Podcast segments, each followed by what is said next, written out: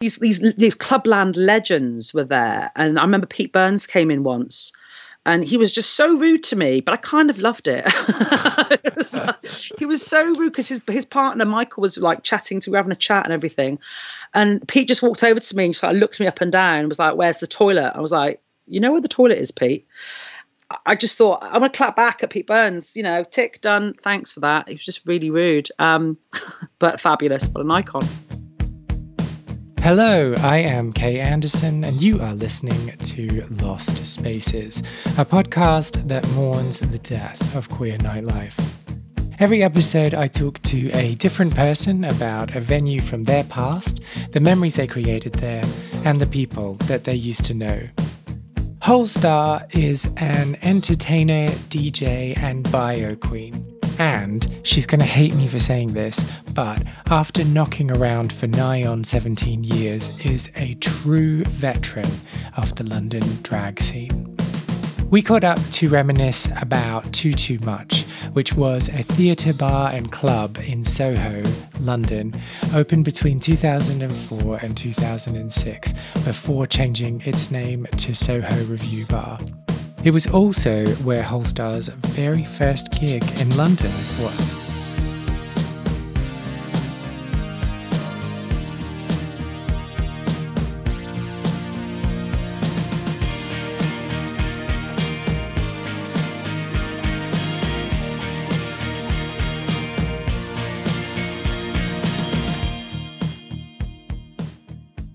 So I left home at 16 with absolutely nothing. I discovered sex, drugs, and rock and roll quite early on. Had lots and lots of fun. So before you left home, after you left home? After I left home. Okay. No, sorry, Oh, no. I wow, did my- 16. no, no, I left. I I did my GCSEs, and then I left home at 16, not long after my GCSEs. But I had literally nothing um, because I was too busy partying, having fun. Um, once I'd left home, that became a lot more. Um, I wanted to be a performer, but I didn't have enough GCSEs at the time to do this course that I wanted to do. So I took a lot of drugs, a lot of partying, blah, blah, blah.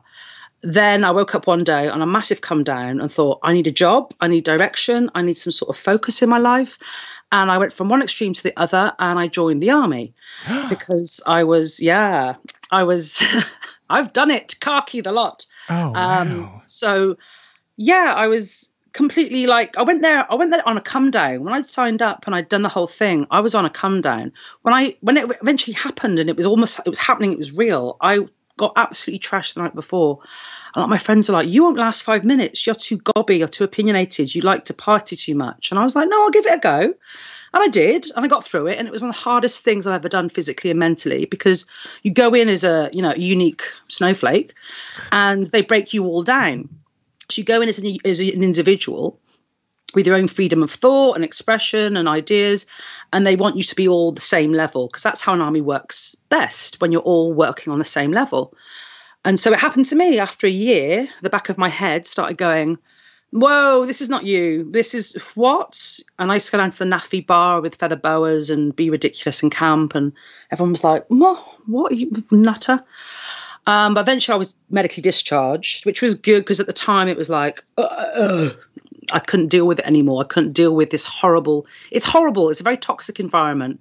It's very heteronormative. It's very aggressive. It's very male centric. It's just you know, as a woman, you're constantly questioned uh, why you're there, and the men would thought it was appropriate to be like, "Oh, so you do do you masturbate in front of everyone?" I'd be like, "Yeah." Just because I was like, well, don't try and shame me. Once you've made me a victim in that way, you've got something to play with. And I'm going to turn that around and say, yeah, don't you? And they were like, oh, oh, they had nothing to say. Hmm. And my surname being Hole, H O L E, I was private hole. So I got a lot of shit for that as well. I'm allowed to laugh at that, aren't I? It's fine. No, but as a, as a kid, I've heard everything. I've heard all the bullying. I heard all the names, all the jokes. So the time I became private hole, I was not that bothered. Um, and my father was Mr. A. oh, pee hole. Yeah. Oh, oh. I, okay, I've just cut you off. You were going to tell me your father. No, my grandfather, his his he was Mr. A hole. So you know, and it's it's funny how I then you know years later, as much as I hated the name Hole, I turned it on myself, and now I've used it as part of my name. So I left the army. Um, I had a friend who was doing a course in photography, and I thought, oh, that seems like a lol, something to do. And I went along and I blagged my way onto this course. I knew nothing about anything. And one of the tutors said, "Look, I don't think you're a photographer in the conventional sense. You, you're very um, something about you that's a bit different." No shit. Um, he said to me, you know, he said, go to the, go to the library, go look at people like Robert Mapplethorpe and Cindy Sherman and artists that use photography.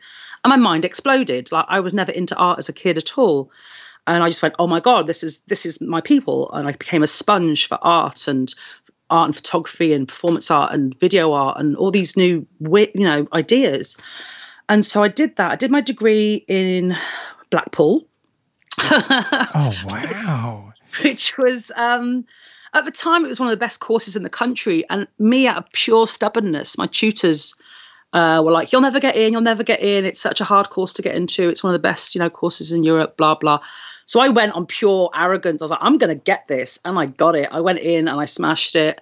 And I said to them from the beginning, I want to be an artist. I don't want to be a commercial photographer. And it was a great course, really is a good course. And some of the people that I graduated with, great, great, great photographers. But I was doing weird things like, you know, at the, well, I should retrack a little bit. At the same time, I became a professional dominatrix while I was at university. So I was into the whole BDSM thing and then I thought I'm good at this. I'm going to make some money out of it because it's it's one to one theatre. It's almost like performance yeah. itself. But is there a big um, market for that in Blackpool? Oddly enough, yes, there is in the world. There is someone who wants to get their ass pegged or beaten up or whatever. So I was doing a lot of images at the time that were kind of like dealing with S and M and trans people and submission of males, and it wasn't a negative thing about you know feminism and an anti-male stance. It was just what I was into at the time. And my tutors couldn't get their head around that I was being trying to be provocative. And it's like, no, I'm not. This is just the shit that I get up to, and this is what goes on in my head. Sorry mm. about. Mm. I finished my degree, went traveling for a bit, and um, in Central Europe, and I went ended up in Vienna. And literally the first night I was there, I was talking to this girl, and she was like, "You're a dominatrix. You're an artist. Why don't you move to Vienna?" And I was like, "Yeah." no money, no job, no apartment, nothing. I just thought, fuck it, let's just go and be decadent and fabulous and live in Vienna. And it was gorgeous, beautiful, beautiful city. Um, took me to a while to realize that actually it's quite a negative city. I love Austria, I love Austrians, but Vienna has this very clicky, elitist class system. Um, it's very racist, incredibly racist. Um, there were times I don't even want to repeat them. They were just absolutely vulgar things that I witnessed myself and been a part to with black friends, and it was just like, whoa, this is this is vile. Um, but I started doing drag there because my artwork was kind of moving towards okay, let's we've done the S and M, the sexuality thing. Let's look more about gender, and it was almost looking at my own gender and not feeling, you know, non-binary wasn't a term then, but I knew that there was something that, about me that wasn't completely female, whatever that is supposed to mean. Mm. So, you know, I was I have polycystic ovary syndrome. My, my, ovaries have never worked properly. I've got high testosterone in my blood. I'm very assertive and very aggressive. So it kind of makes sense that I was kind of like, okay, I feel this and I'm I'm physically this and looking at those areas between the gender binaries, these grey areas, because at the time trans people were very, very invisible. And even on the queer scene, uh, it was very much gay men and lesbian women, and that's it. Mm. You know, there's a lot of biphobia still, um, confusion about people. It was, you know, people, those people who were in the grey areas were kind of not being represented. And when I popped back to England during those four years, I'd see a lot of really ropey drag queens being vile about women. And I was thinking, hang on, you came from a woman. You know, you, you, your mother is a woman, your siblings perhaps, or whatever. Mm. How can you? And you're putting on a frock. You're you're taking on all the visual things of what it is to be a fabulous camp fierce, fantastic woman, yet you're being vile about them. I never quite understood that. It was it, this comes with a lot of inbuilt misogyny or inbuilt hatred. I don't know, but I just thought it's a, it's an easy laugh to go, where are the lesbians in the room? Oh, smelling a fish, blah yeah, blah yeah. blah. A lot of that, and I started thinking, hang on, whoa, whoa, whoa, whoa, whoa, whoa, whoa. So at the time, there weren't any visible women being super super camp. You know, the '90s did a great many things for feminism, um, but that that came with a lot of androgyny.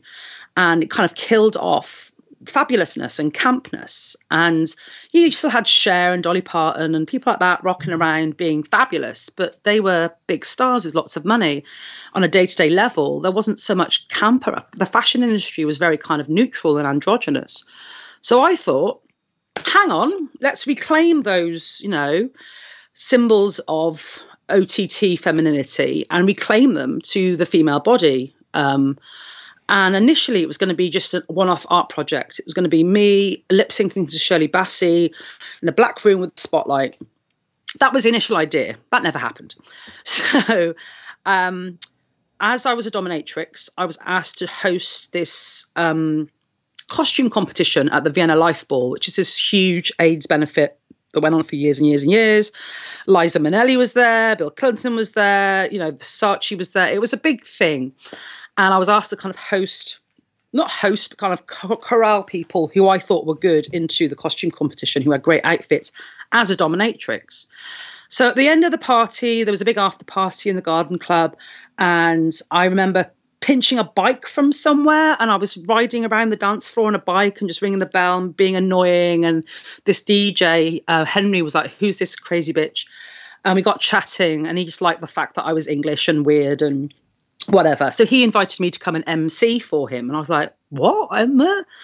And he kind of would DJ, and I just got on the microphone, and I'd be like, "Yeah, I'm gonna beat you up and shit." It, it was I didn't know what I was doing. so this was the same time that I was having these kind of you know ideas about gender and these grey spaces in between and drag and i thought okay i've got an audience i'm doing this i'm getting paid in vodka it's fun let's dress up and just see what happens. And people went for it. And then afterwards, because I was just drinking and doing my usual thing, and he phoned me up the next day. He's like, "You can sing," and I was like, "What?" He's going, oh, "We're listening back to the tape from last night. You can sing. You were singing over the top of the tunes." I was like, "Was I?" Okay, because I didn't know that I could sing. I just thought I was just going blah blah blah blah whatever. So it kind of took off. Then all of a sudden it became a job. It wasn't just like, "Oh, you're doing this for art or for fun."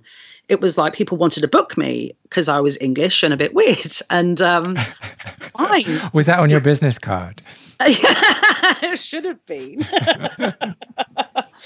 so I was kind of, you know, still being a dominatrix and then doing these drag things. And I did well. I was in Central Europe. I traveled around a lot. I toured a lot with like big name DJs, blah, blah, blah. But I hated it. I hated the scene because it was very cocktails and blowjobs, kind of champagne and co- cocaine. You know, way it was the club that I played in, they were beautiful and they were nice, and the people were beautiful and not so nice. It's almost like they would sit there looking really, really bored mm. until the camera people would turn up. And then all of a sudden they're like, oh, we're having the best night ever. I mean, this was 15 years ago and people are still doing it now, but you know, it was very much a, oh, amazing, I'm so happy. And I did one gig um, but I never performed at the venue again because I had enough of these people. And the owner of the club was very cool and he gave me a spliff beforehand. And I went on stage, stoned out of my mind.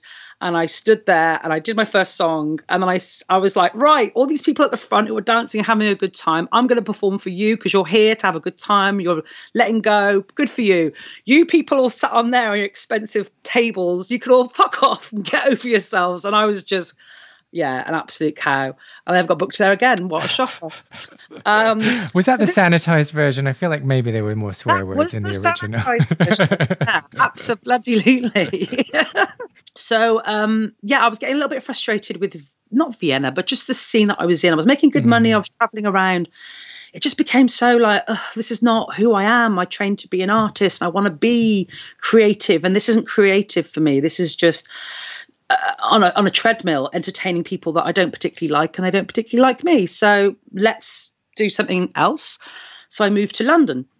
And that was actually 15 years ago this no, December. Yeah, so coming up, yeah, December 15. Oh my god. Where's that time Don't gone? think about it. Don't think about it. No, long, long time ago. um, so yeah, I came to London, didn't know anybody, of course. I mean, I knew a few people from MySpace. That was that's how long ago it was. Um, I, I there's people that I was aware of, and there was people that I always kind of admired as I used to come to the you know the gay scene, kind of the late nineties, early noughties. I was never part of the scene. I just dipped in and out as a visitor, as a as a you know a tourist. And now all of a sudden I was living here and I didn't know anybody. And I contacted loads of clubs and promoters and I was like, hi, I do this. And they're like, never heard of you. Who are you? Piss off. So I was like, how do I how do I get on this treadmill? How do I, you know, get onto this scene, as it were? And someone said suggested that I go to Tranny Shack. I know we can't say Tranny Shack anymore, um, but that's uh, we're talking about that, that time 15 years ago when it existed. So Dusty O um, and Tasty Tim and Lady Lloyd, uh, Glendora, Ritzy Crackers, um, Vanilla Lush, um, rest in rest in peace, my love. Um, yeah, they all had this club night called Tranny Shack at Too Too Much, which used to be the Ray- Raymond Revuebar, and then it became Too Too Much, and it was it was a great venue. You had like this, you walked up the stairs you went in as you kind of went in the main door there was a stage a really good stage. It was re- it was, it was good width it was good depth really good depth. Um, the dressing room yeah most stages are tiny in london but you know as a, as you know it was nice. Nice little dressing room at the back again a decent size and the seating it was with a dance floor and the seating kind of was staggered up so it was very tiered, kind of yeah tiered, yeah. gorgeous kind of, you know, vaudevillian style kind of cabaret. It was perfect for that. And the bar was at the back. And it was a gorgeous venue. And Dusty wasn't, you know, a lot of places that I was contacting, they, once they'd realized I was a woman, they were like, no, no, no, no, no, no, no, no, no, no, women can't do drag. I was like, okay, fine.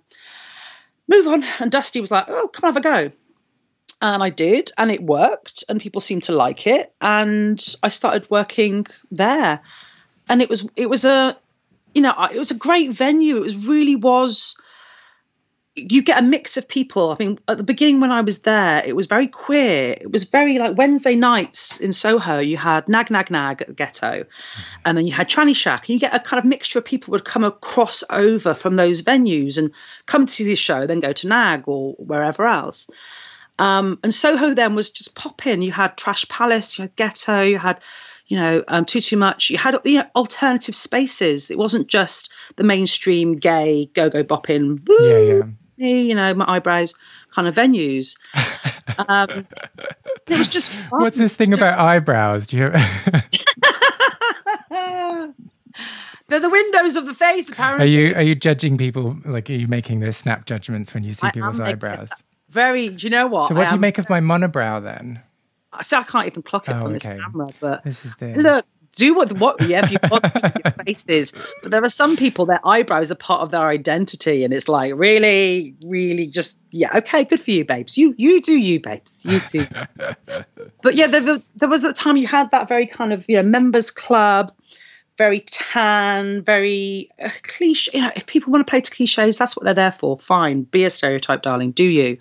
But you had this kind of very ooh, look at me kind of gay scene, and then this kind of queer nonsense, crazy anarchy, which mm. I love. And I appreciate beauty and I appreciate things to look gorgeous and people to look, you know, fabulous. But I love art. I love creativity. I love the other. And that's what I was kind of drawn to at the time.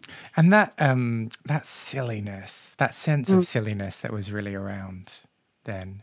Mm. Um can we talk then about that first performance? Do you remember what it was? Um, I think it was probably I, what I used to do was mashups, or we used to call them bootlegs back in the day. But it was mashups. So I used to do, you know, take one song and then sing the other one over the top.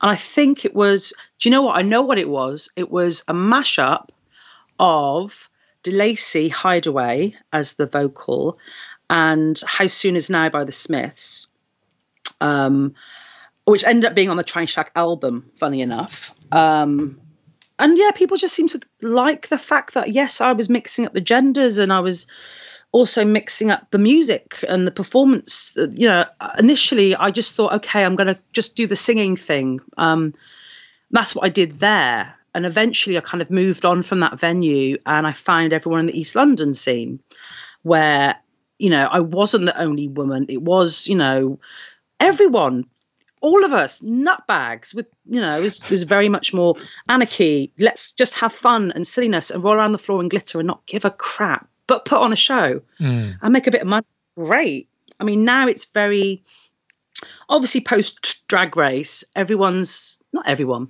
a lot of kids come into this as career drag queens. They come into it as this is I've done my performance degree or whatever, and I'm going to be a drag queen. And I'm going to get on that TV show and I'm going to be a star. Cool, great, good for you.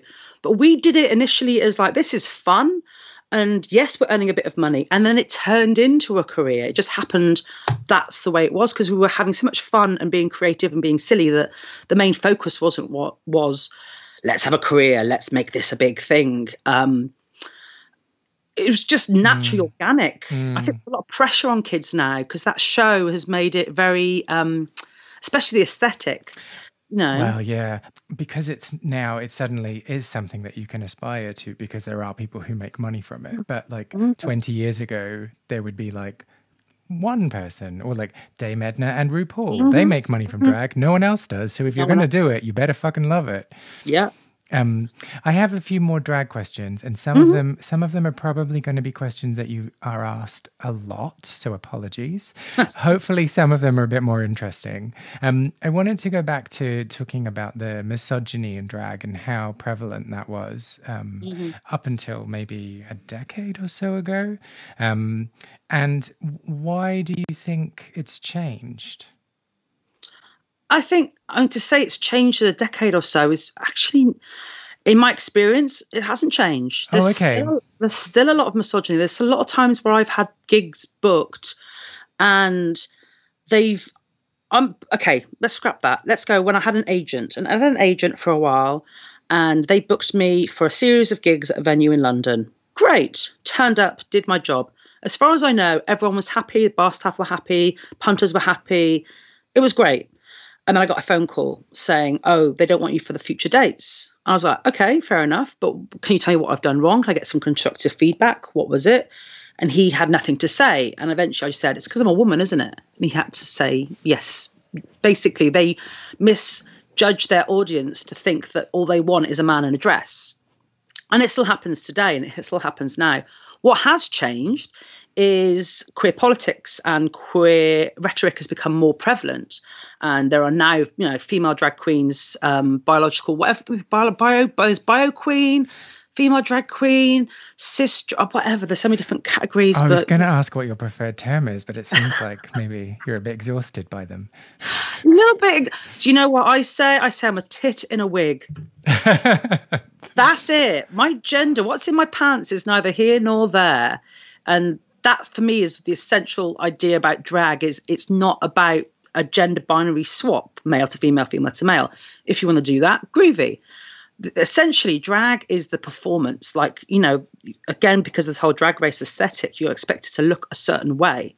I would rather see a raggedy old mess in a potato sack throw themselves around on stage and what give an kind incredible- of potatoes? Any potatoes. All potatoes are good. I'm not potato specific. Okay. But i'd rather see energy and love and passion on stage because essentially drag is about the performance. The aesthetic is important now more than ever. So people have to look a certain way. But you look at someone for 10 seconds and then that's gone. The look is kind of like okay we've seen the look now. Great. Now what can you give us? Mm. and so what anyone's gender is on stage shouldn't bloody matter. Just bring it. And now we've got a lot more you know female body people cis people whatever doing drag. Great. Brilliant. I mean i'm considered what was it called? Was it the independent they did an article about um, female drag queens, and I was called the Holestar, is this the, ve- the veteran of female drag queens? Is this, like, is this false modesty? Like, oh, which which newspaper was it? I can't remember. oh, could have been any of them. It could have been. it was one of the Sunday supplementary does, but they were like, yeah, Holestar, the veteran of female drag queens. And I was like, oh my God, I'm old. I just, like, oh shit, I've been doing this for quite a long time because in my head, I'm still a child and I'm still experimenting and playing and I haven't really grown up in the conventional sense. So to be called a veteran, it's kind of like, I guess it's flattering. So you um, weren't like, I'm going to update my Instagram bio immediately. the veteran. I mean, as far as I know, I'm probably the longest serving woman drag tit in a wig, whatever. Um, as long as much as I know. Um, which is great, which is nice. And some some of the some of the younger girls have been really you know respectful of that. They've kind of been interviewed and they've they've, they've mentioned that it was me that encouraged them to like Victoria Sin. I really encouraged her they sorry to you know do drag because um, their artwork was very innovative, innovative and knocking around Vogue fabrics at the time. And they were very much like, I want to try drag. And I was like, go for it. There's nothing stopping you. There is never anything stopping you. You will always come up against people who oppose it because they'll say, no, you can't do, no, drag is for men only. And especially when you've got people like Ru fucking Paul themselves, mm. you know, saying these anti-trans comments about you, you know, you can't do the Olympics with with enhancement drugs or whatever it's like, what? And then, oh, there's no danger in a woman doing drag. It's like, what? What? Okay, I get it. She's from a different generation where it was just men in drag. And it's like, well, I've been punched in the face for looking like a drag queen. I've been abused. I've been attacked because people think that I am a man in a dress. They've they've they've seen the big wig and the lashes, and I am far more camp when I'm in drag, obviously. They just reduce you down to that kind of, oh, that's what you are. I'm going to react. And it's like, well, look at my jawline, look at my hands, look at my tits, for God's sake. Um, so to say there's only danger in men doing drag is complete bullshit because I've had that danger as well. I've actually had physical danger thrust upon me and misogyny and being ignored. There are times where I've thought, hang on, why am I not getting these gigs? And it's probably because I've had like, you know, my mental health has been in a mess and I've been a moany bitch and I've been around people and been like moan, moan, moan. And people have gone, we don't want to work with her. And I completely take responsibility for that. But I work, when I work hard at something, I do my very best. And I'm not the best at all. I'm in no one competition with anyone else but myself. But there are times when I know that I've been looked over for gigs because of my gender and that is still happening today unfortunately mm. yeah and it's this it's this really it's this kind of really gross space isn't it when people can deny deny things even though mm. it is blatantly driven by one thing and one thing alone um, and so it just makes yeah this it just becomes a bit of a psychological mess for you if you're trying mm-hmm. to justify it or trying to understand it mm-hmm. um, you just tie yourself up in knots i've um, tried to stop being angry about it i think mm. that's what i had to let go of because i felt like and i am very much a lone wolf i'm not part of any you know I've, I've worked with lots of groups of people and i have friends in different you know packs of drag packs or whatever but I'm very much a, my, my, own person, and you kind of have to take on all that on board yourself, and it's like you feel like you're being attacked from every angle, and you've got to get to the point where you go, fuck it, you know, I've been angry, I've been banging this drum for 17 bastard years, and that's someone else's time to do that. And there are younger kids who are coming through who are very politically motivated and very angry, and good for them. Because I did it for a long time and no one was listening. And now those kids are doing it and people are listening, which is great. It's like uh, as a, as a veteran, I can kind of sit back and go, "Cool, it's your turn. It's your turn to do it," because there is still a lot of work to be done. But it's still it's still it's still tough to watch yeah. that, isn't it? To be like, what the fuck? I was fucking doing that. The fuck. anyway, I'll be angry for you. Um, but um, so, have you ever considered like starting? I mean, I don't know if it is so much of a thing in the UK, and I always like end up asking really dumb drag related questions on on this show. So, apologies. Um, did you ever consider joining a house or starting your own house? No, purely out of respect for what houses actually mean. Purely because you know, watching Paris is Burning when I'm first you know getting into drag and getting on the scene. I have a very deep respect for that culture. And especially what you saw in Paris is Burning with New York, and it happened a lot around um, the US. These were people who were kicked out of their homes. These were people who had no lives. Their, their, their families rejected them for their gender, for their sexuality, for whatever. And the house mothers would home these children, would feed these children, would encourage them to do things and be better people. That's a true house mother. I feel like now probably get into trouble with this, but I don't really care. You've got a lot of people who who are privileged themselves who just go, I'm a drag house mother, blah blah blah blah, and start barking orders around and you know they're, they're in their twenties and they haven't got a clue, they haven't lived, they haven't worked I'm going to be a bitch now, but oh come on, have, take the gloves off. They come with this kind of like, okay, I've performed for one year or two years or th- whatever, and all of a sudden they they they they think they deserve this reverence, mm. and it's it's like respect isn't you can't demand respect it it's earned. And the house mothers original house mothers they deserved every bit of respect they got because they worked at it. They they helped these children not just were part of a you know a group of people a so-called house. Um, and it's great their houses existed. I, I, love the fact that you know, especially the voguing houses, um, black Latino people are still doing that. I'm still a massive fan of voguing, proper voguing, not death plopping, as you know. There's so many of these children. Honestly, I think, hang on, honey, your your your knees are going to be knackered by the time you're 30 because you're not landing properly. You haven't learned how to death drop or dip, as it's properly called, all you're doing is going lip sync, lip sync, lip sync, and throwing yourself on the floor, and you look like a mess, and she's gonna fuck your back up, babe. Um, so, well, I mean, see, so you know, from what you've just said, and you know, being the veteran, uh, a, a female drag, why, why is it not time for you to start your own house? You can tell them, like, think about your knees. think about do you know what I I, I I've said to and I have been a drag aunt because I've got no maternal instincts whatsoever at all. So I'm happy to be a drag aunt and go do this, do that. Now piss off because I can't be asked changing your nappy. Do it yourself. Um, unfortunately, this is the, this is the downside of it. There are a few people that I've taken on board and try to encourage and help and give them my wisdom and talk to them, you know, talk about them to other people and other promoters and other people and say, this person's really good. And I try to lift them up. And they've all stabbed me in the back. So I'm like, I've been hurt too many times. I've been burnt mm. too many times. And maybe it's generational thing. I don't know. It's just used to just taking and not actually giving anything back in return.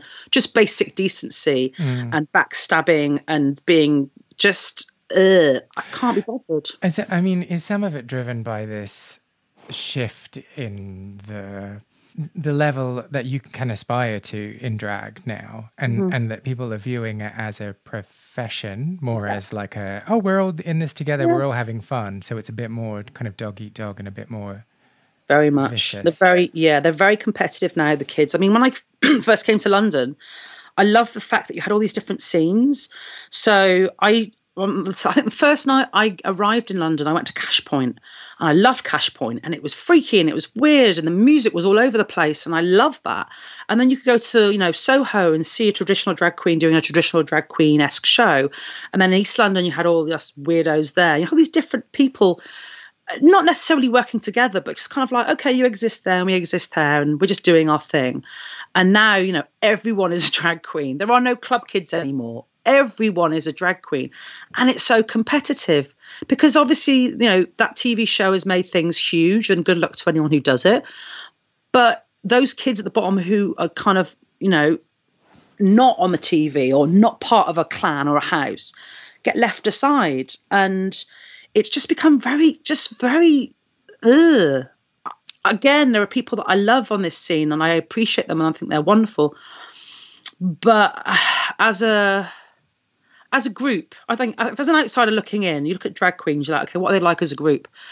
We were very encouraging of each other back in the day, especially East London. When someone got a really good gig, it was like, well done, girl, well done, fantastic, good for you. Now it's so backbitey and there's so much backstabbing going on. And that's why I prefer to stay a lone wolf and just flip between group and group because I don't want to get involved in that drama. My mental health can't deal with it. And I need to self persevere sometimes because it's like I want to be involved more, but at what cost to myself? And so I'd rather just be removed from, from it and just dip in and go, cool, yeah, I'd like to see what people are doing. You're cool, you're great, whoa, whoa, whoa. But it's just the, it's the negativity about it. Like you said, mm. it's because of the whole. It's now a job. It's now a business. It's not just titting about, rolling around like a twat it's now a career move for a lot of people. So I get that they're more competitive. I mean, it's still it's still rolling around like a tit. It's just making sure yeah. there's a good filter on it later when you post it. yeah. Um, But so so without like turning this into some kind of therapy session, is this Mm-hmm. like because when you give something you give your all? And, Yeah. And so when you're like if you're part of a group, you are like synced into that group. very much Yeah. so. I, I don't like to do anything by halves. I think it's like going on stage. I try and treat every performance like I'm at the Palladium, even if it's the you know in a, basement on a bloody stack of beer cans or whatever. I I And think it's always in the basement. it's always in the dirty basement somewhere. I like you know I always think the majority of the audiences that you get, whatever scene you're a part of, majority of people work nine to five, Monday to Friday. They want entertainment. They want escapism. When they finish their their usual conventional roles, they want to go out and they want to escape. And that's my job is to give them some escapism. You know, I'm a facilitator of fun. I want them to enjoy themselves. So I will give my all, no matter who I'm performing to. I'll be like, okay, all in, or there's no point. And it really frustrates me when I see a lot of, you know, queens who just dial it in. They'll dial in a performance and I'll just be like, la la la, mark, mark, do what they have to do and not give a shit or be so into themselves. It's like, baby, it's not about you right now. It's about entertaining people. I always say that's the, that's the ultimate role of a drag queen is to perform and to entertain the people.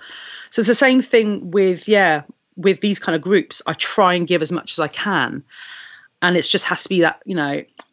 Again, it's probably part of my nature, and I just think over the years I've had to step back more and more and more just because it's become more hmm, toxic. I don't know, maybe is the word.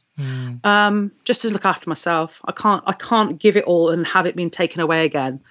Um, I'd rather just sit on my arse on my own and smoke a spliff. And watch an 80s trash horror film, which is my favourite thing to do right now. Can we talk about the? you- You've made the assertion a few times that drag is about performance. Do you think Mm-hmm. that's changing? Oh yeah, definitely. A lot of it now is the aesthetic, especially well, social media has a huge role to play in that. Um, I mean, some of these children when they put when they put a picture on Instagram, I'm like, baby, how much of that is that is that you? How much is that you, or how much is that technology? And you know, good luck to them. It's just the way the way things happen now, and, and you know, everything changes for better or for worse. The performance now for a lot of people is very secondary. And again, it's because of that bloody TV show where it's very much about aesthetics. Is that what we're calling it now? That TV show. That bloody TV show. The thing is, I, the differences between British drag and American drag is American drag is very um, pageanty and it has a great tradition of pageantry. So the look is very, very much an important aspect of it. British drag has always conventionally been about the entertainment, about the, Yeah. the actual show and giving people a lull or a laugh or singing along or feel you know it's about emotional thing rather than just aesthetics so that tv show has come over here great and now you've got kids who are spending a fortune on their looks. There are children during lockdown spending three hundred pounds on a lace front wig, and it's like you're not earning right now. How can you afford this? You know, maybe mummy and daddy are paying for you. Good for you, babe. Wonderful.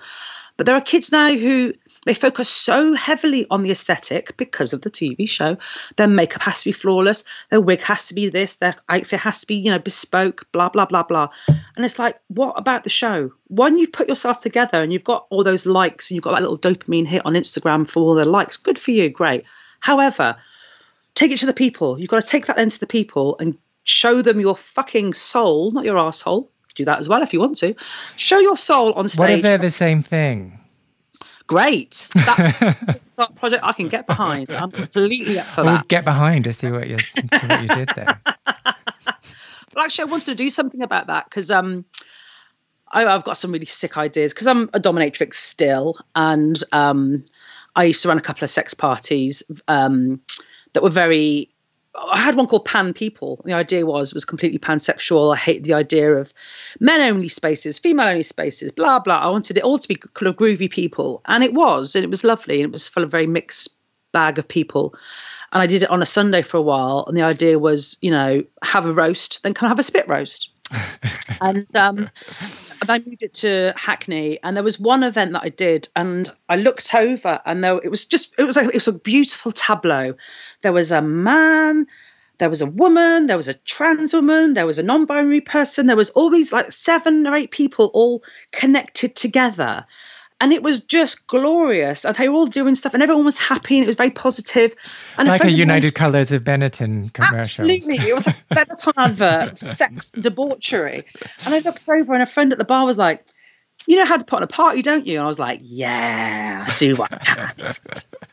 so I've, I've sometimes thought about bringing that S&M element into the drag. And sometimes I've thought, let's keep those two identities separate because with my Twitter, my Facebook, all that, I've got my Miss Star S profile and I've got my Holestar one.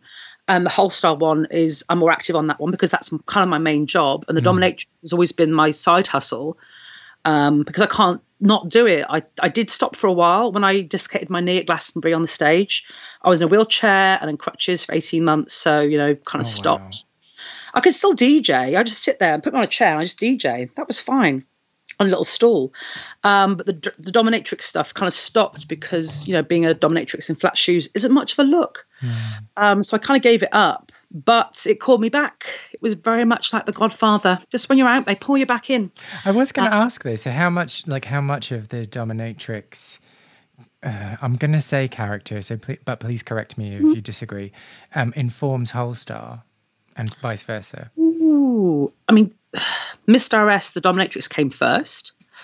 So I always think she, she, she is the boss. Um, actually, no, me as Julie, I'm the boss. Um, they're both very um, assertive creatures. They're very, very bold, very confident. Um, there are times where um, perhaps the dominatrix has come out on stage as Holestar and I've got to check myself and remember that I'm here to entertain people and not bring people down and not be that bitch because I'm not getting paid for that right now.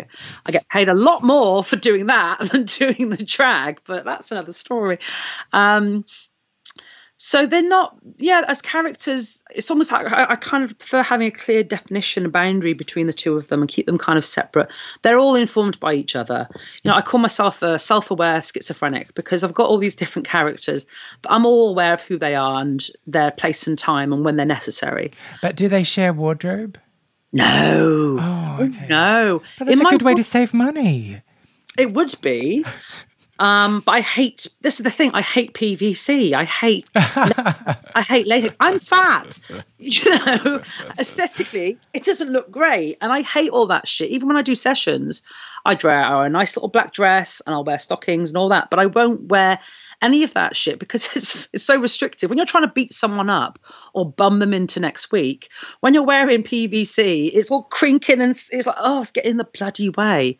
So in my wardrobe, I've got a whole section. In fact, yeah, I've got a wardrobe that's one side's all Holestar, the other side's all Julie, and then all my Mr. RS stuff is dotted else around the place in like bags and stuff, you know, um, what they call suit bags and stuff like that. Hmm. They're all kind of separate. And there are occasions where Holestar has worn PVC or wore you know, high, high boots. But generally, I'm like, oh, it's so uncomfortable. I can't be bothered.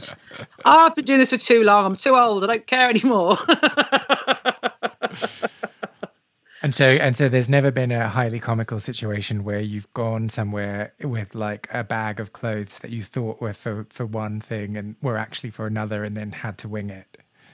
Unfortunately, not. I don't know that's the answer that you wanted. That would be a really great anecdote. Can you can, can you get on that, please?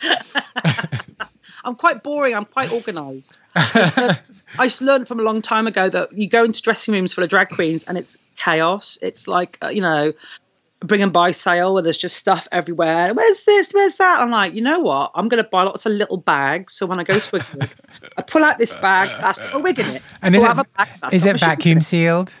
Not vacuum Oh, sealed. okay. They're actually little IKEA little things, but it, it kind of I know what to do. I'm like, there's my accessories, there's this, there's that, and I see everyone else around me chaos. I'm like, no, I'm going to be a little bit pious here and go, no, I'm nice and tidy. And at the end of the show, I can pack up my stuff. I know where everything is. Bye, and gone. It's just easier. Makes life so much easier.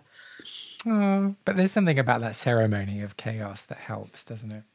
I love to see it. I love to see it because it's always different, and I'm surprised no one's actually done a f- photo series of that of the chaos. I mean, just, yeah, I mean when I used to do um, NYC Downlow at Glastonbury, when we got the tranny tank there, again the word tranny. We need to talk about that in a minute because the usage of that these days, um, it was just absolute chaos and I would get my little station and I would like box myself in. I'm like, here's my makeup, here's my underneath the desk, I'd have all my stuff.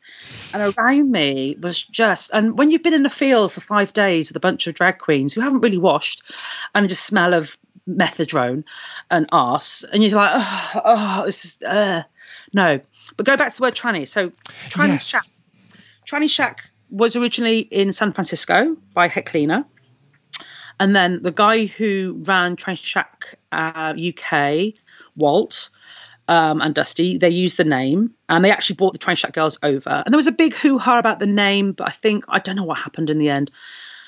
Uh, at first, it was like, okay, it's okay because he brought everyone over and paid for them all to come over. And that was like a making amends. But then it all went a bit tits up and there was miscommunication. I don't know, got kept out of that. Um, Oh, oh, so that's like about actual use of that name because use it was, of that yeah, name. Okay. Yeah, because it was established night Yes, in yeah, yeah. San Francisco. Um, so at the time, everyone called each other tranny. You know, this is when I'm in London and like 15 years ago. It was a term of endearment. It wasn't a disparaging thing. It was like instead of saying hello, dear, it was like hello, tranny. And this was across all genders. This was men, women, and trans people. You know, we all used it amongst ourselves as a term of endearment, neg- never as a negative. And, I used to call myself a tranny with a fanny. I was a tranny with a fanny for a long, long time. And I did an interview with The Guardian and I defended my use of it because of the past, you know, positivity and blah, blah, blah. I got a lot of shit for that. And rightly so, because language changes. And I realized, okay, let's move for the times. Let's just drop it. It's not important to have that. It was just a funny little strapline. Yeah, yeah. Uh, Holestar, tranny with a fanny. It just sounded camp, and I, I, I and wasn't that casual. rhymes. And it rhymes, and it's well. That's why I like tit in a wig. You know, But that doesn't like, rhyme. doesn't rhyme, but it's similar. to it's, kind of tit in a wig, ig, ig, whatever. Um, so yeah, back then it was very much in a positive term, and I like the fact that you know, like the word queer, we reclaimed that word. It was a negative for a very, very long time, and I understand there's a lot of gay men who hate that word still, and rightfully so. Everyone's got their own reasons for for using words and terminology. So we we as an LGBTQI plus community reclaimed queer as a positive. Um, it's not my place to say to trans people we must reclaim tranny as a positive. It's not my place at all. Even though I do identify as non-binary, I'm not so heavily into it. I don't care about they pronouns. I just know that physically I am non-binary, and this is oh God. This is a scan bit of scandal, so I'll probably get in trouble for this as well.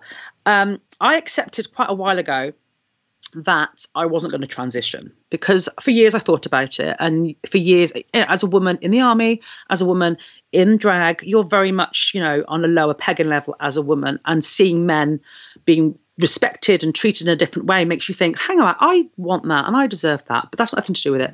I just knew from a young age that I didn't fit this body that I'm in, and I thought about it a lot, and I thought about it, and I was like, hang on, I have to accept the baggage that I've been given. I'm too much of a pussy, pardon the pun, to go through that. Anyone who transitions has my utmost respect and admiration and love and wow, amazing. I haven't transitioned for various reasons. One, unless I can have a penis that works like a cis man, no. I, I, again, it's like I want to piss standing up. I want to fuck someone in the bum with a with a willy. When I get an arousing thought, I want to get a hard on. That's not yet possible. Um, I want to piss standing up. I want. To, I want. I want to be a man. I want to walk around. Da, da, da, da, da, but also, as a woman who's been treated shit from various aspects of my life, um, I'm generalizing here, but a lot of men are crap they're not very good people. Do I want to be another crap person? Do I want to be another shit bloke? Uh, sometimes it's probably easier to remain a shit woman who talks too much shit, and and you you can still get away. It's almost like you oh, you could get away with things, but it shouldn't matter either way. Anyone who does it, good for them. Absolutely, hundred percent gets my love and attention and, and admiration. I've just realised for me, I'm going to accept what I've got, which isn't a lot, and just go. I can live my gender expression through drag. That's how I can express my gender. I can go out sometimes. Like I went out earlier, and a baseball cap on, no makeup on, just you know going along, and people call me he all the time or misgen- misgender me. I don't care. Mm. So I can do that. I can go between those lines, and that's. But actually- so hold on. Were you saying that if you if you transitioned, you would become an annoying man? Absolutely. and and is that is that be, because because because of the man, or because, or would you just be bringing your your terribleness with you.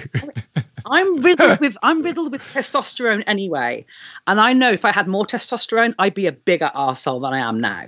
I just know that for a fact. I mean, I've had to go on various medications to reduce my testosterone, which makes me more emotional, and I cry more, and I put on more weight, and blah. so my my whole chemistry inside of me is very up and down as it is. I just know if I took testosterone that I'd be more aggressive, I'd be more argumentative, I'd be just prick. you more argumentative. How is that possible? I know. I think I probably would be. I'd be more angry because I have been angry and I am angry still, but I think I'd be angrier. I would have an excuse then. Uh, again, almost have an excuse to behave like an absolute prick. Um, and I'm learning as I get older, there's no excuse to be an absolute prick, only when it's necessary and actually step back and go, okay, um, that's not something I need to be involved in. I used to, you know, very much get involved with arguments online about various things. And because I've been really naughty at one time and I said something that was really bad and I got in a lot of trouble for it and I got death threats and I got a really horrible backlash online and I was bullied a lot and what I said was was shit. It was shit. I owned up to that. I learned from that.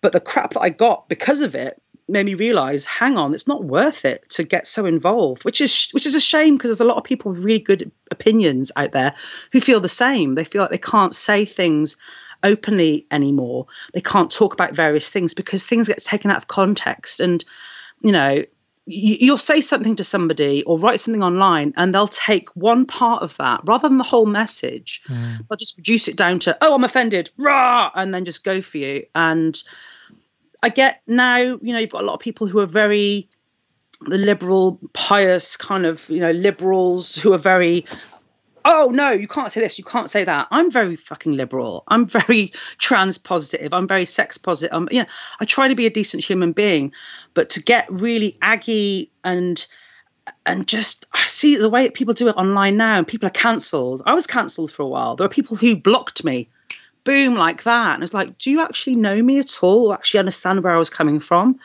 Um, so th- again, that's just age and learning that there's, yeah. there's so much there's so much I would like to say, but I just I try not to. I try. Well, it's tough, isn't it? It's like the, there is no respectful disagreement anymore. Um, there's no room for that because mm-hmm. it's just like you're either here or you're here, and that's yeah. it. There's no nothing in between. And I find that, yeah, that that's dangerous. I mean, mm-hmm. I I do also agree. I, I don't know the the situation that you're talking about, so I'm not alluding to that at all. But um, the I do agree that although there is freedom of speech, there mm-hmm. is not freedom from consequence. So absolutely. So yeah.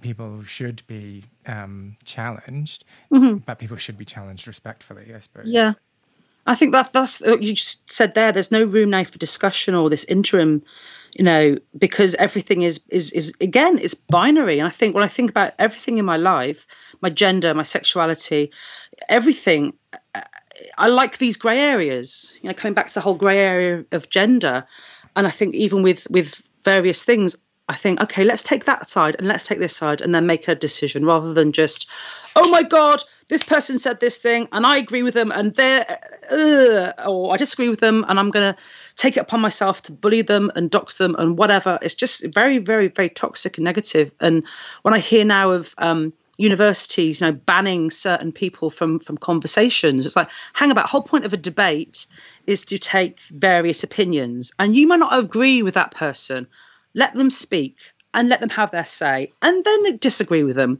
And when I hear people go, no, we can't have this person because they're a turf or whatever, I hate turfs myself, obviously.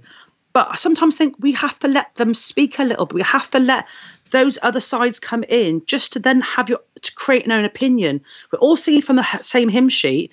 You create these massive divides we've got now, the left and the right, this and that, the black and white. It's just these horrible negative divides. You know, sometimes I think, am I wrong? Am I on the wrong side of history? Am I on the wrong side of opinion? And I'll try and look at the rights and look at their rhetoric. I look at and I come back and go, no, I am right. They are complete idiots. Fine. but it's important, I think, to look at that other side sometimes. If we just all read The Guardian non-stop and just take that as that's the way the world is, cool. You've then got to look at the Times, you've got to look at the Daily Mail, look at those idiots over there and go, what are they writing about? Now I have an informed opinion. Now I have something to actually take things from from both of these sides. Yeah, but I guess it's like you know like i yeah I've, i have just said i believe in freedom of speech but when mm-hmm. that freedom of speech is then seeking to infringe on other people's right mm-hmm. right to exist then there does need to be kind of some moderation there does need to be some stopping of of the, those voices being amplified i think if they i know what you mean but i think if they're if those people are trying to instigate violence or instigate negativity hostility, fine. You know, when when when Katie Hopkins was banned from Twitter, I was absolutely elated. I was like, brilliant. She she doesn't deserve to have that platform to talk utter bullshit about people. So I completely agree on that respect because she was inciting such negativity that there wasn't any argument, there wasn't any debate in what she was saying. It was just very much, I'm coming in with this blah. So people like that, cancel them absolutely, get them out. We don't need that kind of negativity or that kind of destructive language being out there. But I do think there are people who are kind of slightly more in the middle that kind of do get ignored, even in liberal circles. It's almost like you have to choose everything on this side or that side. Are you this side or that side? If you're not, you're out, you're rejected. Um, which is, yeah, how, how, how do we evolve as a species if we're just going to do that? If we're just going to, you know, tribalize ourselves into these groups of, you know, this or that? Hmm. Yeah, and and you're not going to win. I mean, this kind of goes against my nature because I'm just always like, "No, you're wrong, Star." um, but like, you're not going to win people over with your argument if um, if you if you act in that way, are you? That's if you fight fire with fire, you fight fire with fire, you get more fire is the way I see it. Is, and I, again, that's through learning and age that I've got to realise that, yeah, if you go in, if someone's attacking you, attacking them back, then no one's listening. Everyone's just going, rah, rah, it's just loads of noise. Mm-hmm. Maybe both sides need to listen. I think the right And then say, no, you're wrong. No, you're wrong. Yeah. Yeah. but so we didn't we didn't kind of finish this conversation about the use of the word tranny. One mm-hmm. thing I wanted um, to get your opinion on is there's there's some debate in the um, like who has who has the the right to mm, mm. not not own that word, but you know who has the, the the right because that word has been used in a derogatory sense against them to mm-hmm. to have an opinion on that word. And and on one side there are people who are transgender, and then on the other side there are cis men predominantly mm-hmm. who ha- do drag. Mm-hmm. And and do you have like a view on who has the right um, to that word? I think I think I mean again through learning and age and letting things go. I think the only people that really have the right to use it, I suppose, are trans people themselves you know, I can say, yes, I am trans. I haven't physically changed anything. I'm non-binary, whatever. But I'm seen as a cis woman. Do I have right to use it? Probably not. No, even though I regard myself as, you know, on the trans spectrum. Um, should it matter how much surgery you've had or hormones you've had to change that? Again, no. Uh, it's such a difficult word. I think time time has to pass. I think there has to be enough time to pass before it to get used in a positive way. Because uh, positive way again, purely because think about how the the, the way queer was used mm. quite a long time as a negative. It wasn't really till queer theory started to come in, and then it became more of a more of a positive term. But there was a time that passed. I think. Mm. And I think with the word tranny at the moment, we're going through this, you know, all the children are woke now, and that's brilliant. And they're all understanding of queer theory and politics. And it's it's great. I love the fact that there are trans people all over the media right now. There are trans people on TV acting, getting work, being represented in a positive way. That's amazing. But the rest of the world is yet to catch up, mm. as it were. You know, it's like, oh, gay people are fine now. You've got gay marriage. No, there's still a lot of work to be done. Oh, gay, you know, trans people on TV now. No, there's still a shit lot of work to be done for them. So I think the more time has to pass, and who has ownership of that word? Ugh, ugh it's not. I don't think it's for me to say, regardless mm. of how I see my gender identity. Mm. It's a tricky yeah. one. Tricky. That, just language is just so fascinating, isn't it? Because mm-hmm. again, it's this thing of um, uh, people not necessarily taking it, your use of it in context, and that that makes it tough um, because there's yeah. there's never any there's no this is going to sound so dumb. There's never any kind of like updated published list of like these words you can't use. You're just expected to just know like oh i'm not allowed to do that anymore. Um yeah. and i find that that quite difficult and it changes on a like a weekly basis. I think you find like on Twitter you'll see someone say something and then someone go, "You can't use that word anymore." It's like, "Oh, I, I wasn't aware of the update." Yeah, it would yeah. be helpful. Like if, you need you know, push notifications or something. yeah, this is now outlawed. this is now no longer. Stop you can call yourself a faggot again. It's okay. Yeah. but even recently with that, I saw someone, you know, um, Jackie Beat. Um, did a, a, a, a live thing on Instagram, and when she did um, Dirty Sanchez with um, what's his name, Mario um, Duda, oh, I can't remember his name, terrible. Um, and they had a song that had the word faggot in it, and they they they couldn't, they felt like they couldn't even say the word while they were discussing amongst friends who've known each other for years and worked for years together. And because they knew there were younger people listening who would be offended by that word, it was a song that they wrote a long time ago it's almost like oh, it's so frustrating. It's like you can't use anything in certain situations. You're constantly trying to police your own language. Mm. There, are, even now, there are times I used to go on stage and be like, blah, blah, blah, blah, blah, blah, blah. And now I'm holding back so much because I don't really want to offend anybody. People might think that I do. I actually don't. That's not on my agenda at all. I want to entertain people. That's my job.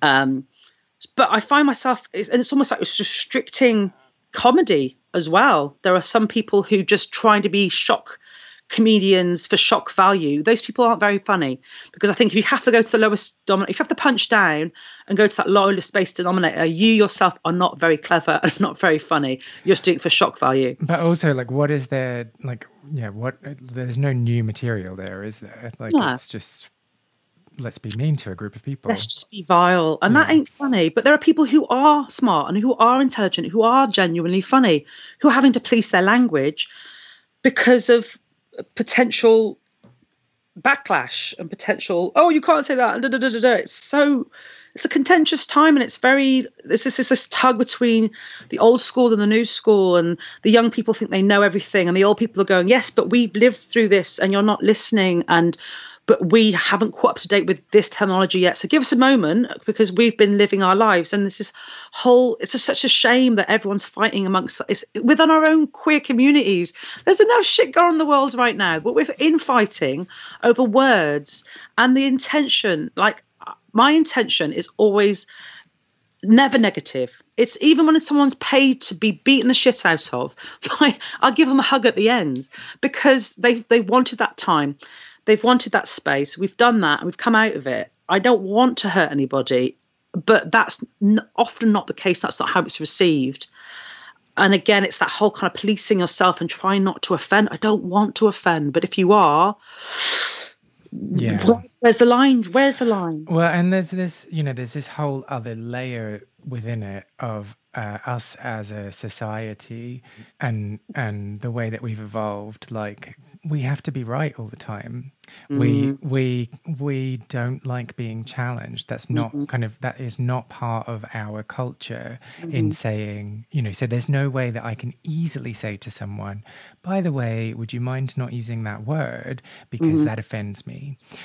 And so what we've learned is that the only way that people will respond to you, the only way that um, you're going to get the outcome that you want is to clamp down on things, is to be aggressive straight away. And that's that's kind of how we're in this mm-hmm. space in this situation where it is just like from zero to a hundred rather mm-hmm. than opening a dialogue. Absolutely. I, I, I'm guilty of that myself. There are times where I've been attacked and I'll attack back. I'm like, oh, my fangs are sharper than yours. Let's have it. And then I'm thinking, again, age. What's the point? What's the Yeah, point? yeah, yeah. And I'd just like not have that conversation. I'd, I'd rather have that conversation in a civil way. And there are people that have approached me and said, "Let's go for a coffee and let's have a chat." It's like I know you, or you're coming galvanized, and you're coming with your weapons to attack me, and it's like uh, let's just not. Can we not just agree to disagree? Because my ne- my intentions are not negative. I don't hate you. I don't hate anybody, except for Donald Trump. He's going soon. Hooray! Um, I've got a long list, but he's at the top of it. Um, right in living memory. Um, yeah, you're right. Absolutely, it's a shame that dialogue doesn't exist. Everyone wants to be right. Everyone wants to be seen to be right the first time, and there's no room for error or mistakes or later apologies. It's like if you say something, you get it wrong, you apologize later, you're seen as, oh, well, well, you didn't know what you were talking about in the first place. And who, in reality, who does? I've got an opinion on everything. I know fuck all, but I've still got an opinion on it. oh yeah, it's just so it's just so hard to say you're wrong. Mm. Oh, it's just so tough.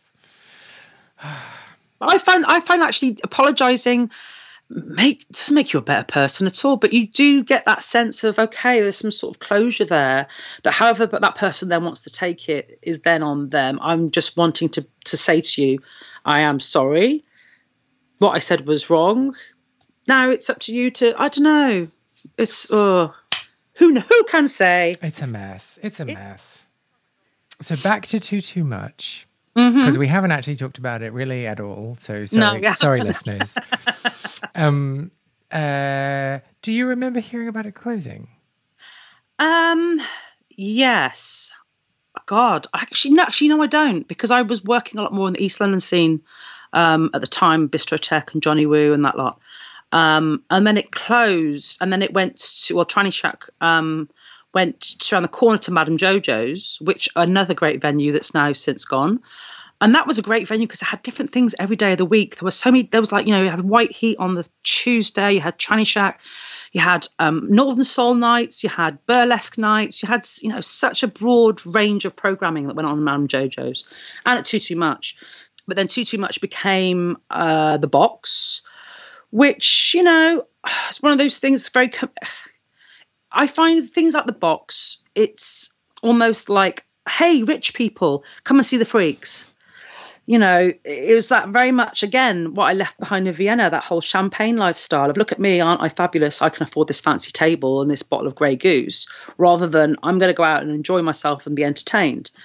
And for those people who, work there, great, good for them. They're making good money. Um, there are some interesting performance artists who who do stuff there because what they do is considered shocking, and therefore they're like, we're trying to do the most commercially viable, shocking thing we can give to people. And I was asked to audition at not the box, but another one up the road. And I, I knew other friends that were doing it, and they were getting paid shit money to basically be poured at by city twats and rich tourists who just thought they were there for their, their entertainment. They can grab them and touch them. And I'm like, no, do not touch the freaks. You can't afford me. So back the fuck off. Um, I didn't want to play into that. I just don't want to be part of that. You know, I, you can't choose your audiences, and you can't ever think, well, I want to perform to. Obviously, the queer people are my people. I want to perform to queer people, but I don't mind performing to anyone who's receptive to it, who wants to have a good time, who wants to just enjoy themselves. When people come with, unfortunately, with money, there comes a lot of arrogance and a lot of, you know, nonsense. And too too much became that when it became the box it became you know too too much was wasn't cheap It wasn't a cheap venue, but it was beautiful and it was it was well lit and it was a good stage, as you said. It was very deep. Mm, um, depth. And it was yeah. It's just another one of those. The whole gentrification of Soho, the whole thing of I called Soho now a giant coffee shop because everything has been sucked out of it. Every all the sex has gone. The, you know, there's a few gay places that still survive. I perform in DJ in a few of them.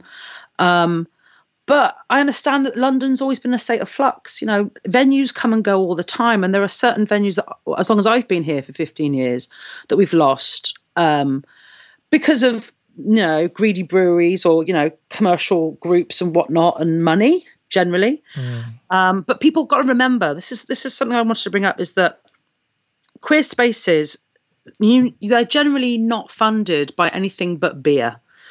And it's great. It would be great to have a community centre where for queer people they can go and perform and do whatever they want and converse and not worry about the overheads. But money is made, people are paid through booze. When people come to a venue and they just sit there and share half a lager between six of them and then demand that they no one on stage uses these certain words or behaves in a certain way. You know, unfortunately, these people over here might get a bit more priority because they've got that. it shouldn't be that way. Art shouldn't be that way, but unfortunately, that's the way it is. Well, look at all the queer venues that have come and gone. It's all to do with money and people spending money. They're not community centres. We aren't funded by anything else. You know, when I look at, you know, the, the, Glory are working so fucking hard to keep their space going the RVT, these independent spaces who are still like, you know, during this whole bloody lockdown madness, it's like they have integrity. They have integrity in the heart of, of, of what they're doing as venues. And now a lot of the gay venues are owned by chains and breweries. Mm. Think, well, they clearly don't care. This is why I would like to see more people actually support the independent venues who actually have a soul and integrity.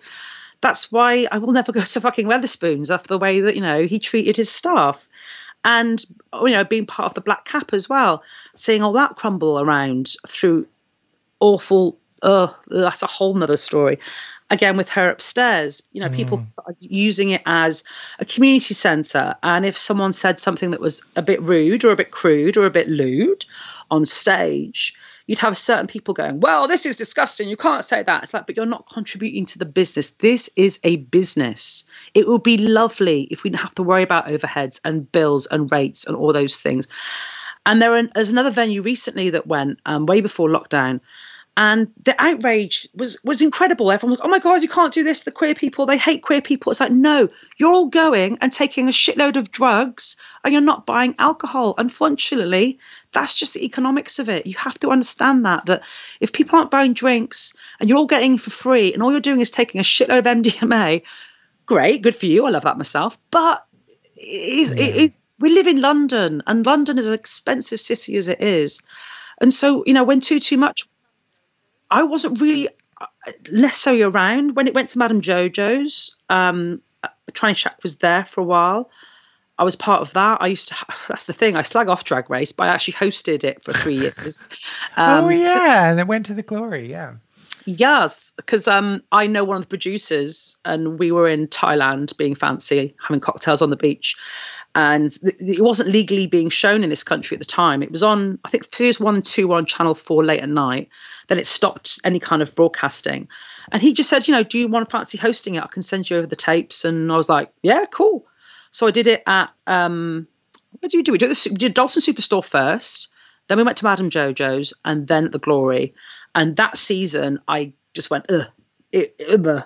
For me, seasons four, five, and six of Drag Race are great well produced, good cast. After that, it became bleh. I made out with Tom and the season final. Uh, when did Violet Chachki win? Season eight. That was was she eight or so? I can't remember. Seven. It wasn't wasn't. No, she was seven because that was the year. It was all the pretty girls. So it was um. Oh. Miss Fame yeah, yeah. and Pearl. It was all about the aesthetics. Wait, so it goes. So it goes. Sharon Jinkx, Bianca. Bianca. Okay, cool. Yeah. yeah. So season seven. Yeah, by season because I remember hosting it at the Glory, and sometimes I'd be on the mic, I'd chip in something I'm like, "Oh yeah, great dress, whatever," and I was just like that. I don't care about these people. I just don't. I want to care about them. I don't care about them. Drag is dead. Aww. um, one of the things I wanted to ask. So, if you could go back in time Mm. and and see little little Holestar showing up to Too Too Much, doing her first gig, what advice would you give her? Um, I'd say Don't use this word. Don't use this word. Don't use this word. Don't use.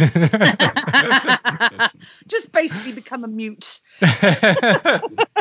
just lip sync for the rest of your career. Um, I'd say um, don't take it too seriously because I think I did. I had to take it really seriously initially because of you know being a woman in this scene and trying to scrabble and get people's attention. I did take it seriously and I was very angry. Um, so I'd say that. I'd say just let it happen. Again, that's only come come because of age. Um, I'd say what I keep repeating now because I didn't realize that at the time. Take it to the people. That's what your job is, is to take it to the people. Give people a good fucking time and stop eating so much cake. and yeah, I think there were so many things that I, you know, in hindsight, you think, oh, I should have done this, or I could have said that, or not done this. And you think, actually, I'm God, I'm so lucky to still be clacking around, even amongst this whole madness we're going through now. It's like I've been around for 17 bloody years and pretty much worked consistently all that time. And I'm not huge. I'm not a huge star. Not everyone knows who I am. I don't really care. I'm just grateful. I'm lucky that, you know, mainly because I'm stubborn and I'm still wanting to, you know, crack on and do things.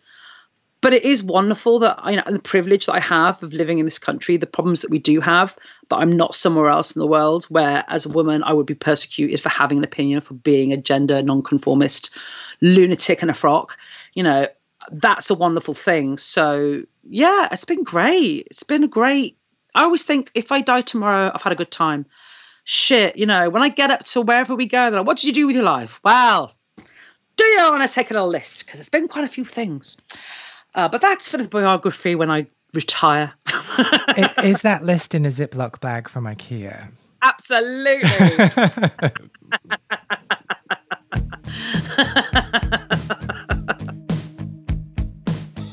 Did you ever go to Too Too Much? Well, if you did, tell me all about it. Find me on Instagram, Twitter, Facebook with the username K Anderson Music and tell me about what you got up to. Photos are optional but very much encouraged. You can also find out more about Holestar by following her on Instagram at the Holestar or on Twitter at Holestar. Lost Spaces is not only a podcast, but a concept record as well. I've been writing songs about queer venues and the people who used to live their lives there, and will be releasing songs over the coming year. You can hear the first single, which is called Well Groomed Boys, and is also playing underneath my talking right now on all good streaming platforms. If you liked this episode, I would really appreciate if you subscribed, left a review on Apple Podcasts, or just told people who you think might be interested in giving it a little listen too.